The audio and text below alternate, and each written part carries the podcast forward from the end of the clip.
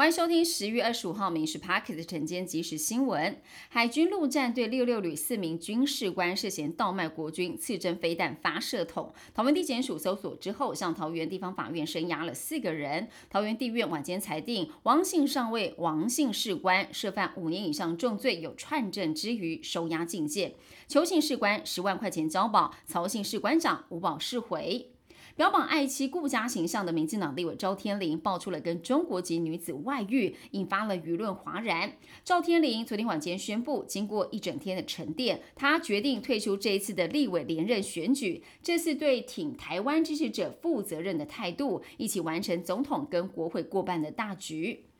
受在野党的抹黑进口蛋等等谣言的影响，加上部分县市学校无法使用易蛋，鸡蛋的买气低迷，所以鸡蛋价格每斤要降两元了。产地价四十三点五元，批发价是五十三点五元。这也是继九月三号、九月二十四号连续两度调涨每台斤蛋价三元两元之后，蛋价首度调降。农业部表示，蛋价由市场机制来决定，没有介入，但会透过库存来调节产销。少子化的影响之下，选择儿科专业的年轻医师少，很多医院儿科照顾的量能崩溃，没办法照顾儿童的急重症。卫福部宣布，幼儿专责医师制度下个月起全面上路，三岁以下宝宝从出生开始都可以搭配一名专责医师，提供疫苗的注射、筛检、儿童发展评估。除了可以及早发现迟缓儿，也可以揪出受虐被忽略的幼儿。很多人为了追求身心灵的平衡，接受了森林疗愈。林业署制定森林疗愈师的认证制度，初步培训了三十四名的森林疗愈师，将会以接团为主，三个小时收费六千块钱，月收入平均有五万块。如果是夏天山林旅游的旺季，月收入可以来到十万块钱以上。森林疗愈师有国家证照制度，最快在后年上路。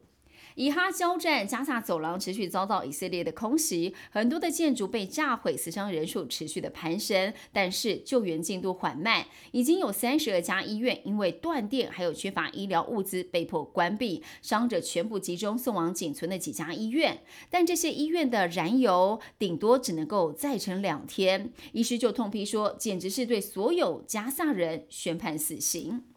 北市府出现离谱的治安漏洞，有民众上网查自己的个资，发现过去租借场地的时候提供给市府的身份证，竟然被上传到了市府全球资讯网，完全都没有遮蔽个资。议员怒批资讯局每个月花二十三万维护，但从二零一八年到现在，不断造成民众各自外泄，要求市府立刻关闭网站。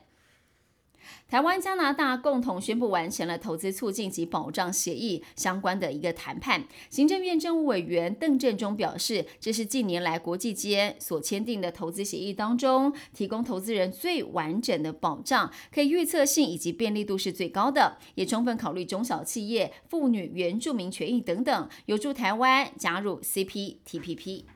为了解决市场上各种支付 QR code 规格不同、没有办法互通的问题，政府打造了电子支付整合平台，今天正式启用。不管用哪一家的 App，只要扫描这个 TWQR 都可以来消费，而店家的柜台只需要出示一张 QR code 就可以了。以上新闻由民事新闻部制作，感谢您收听。更多新闻内容锁定下午五点半《民事 Parks 晚间即时新闻》。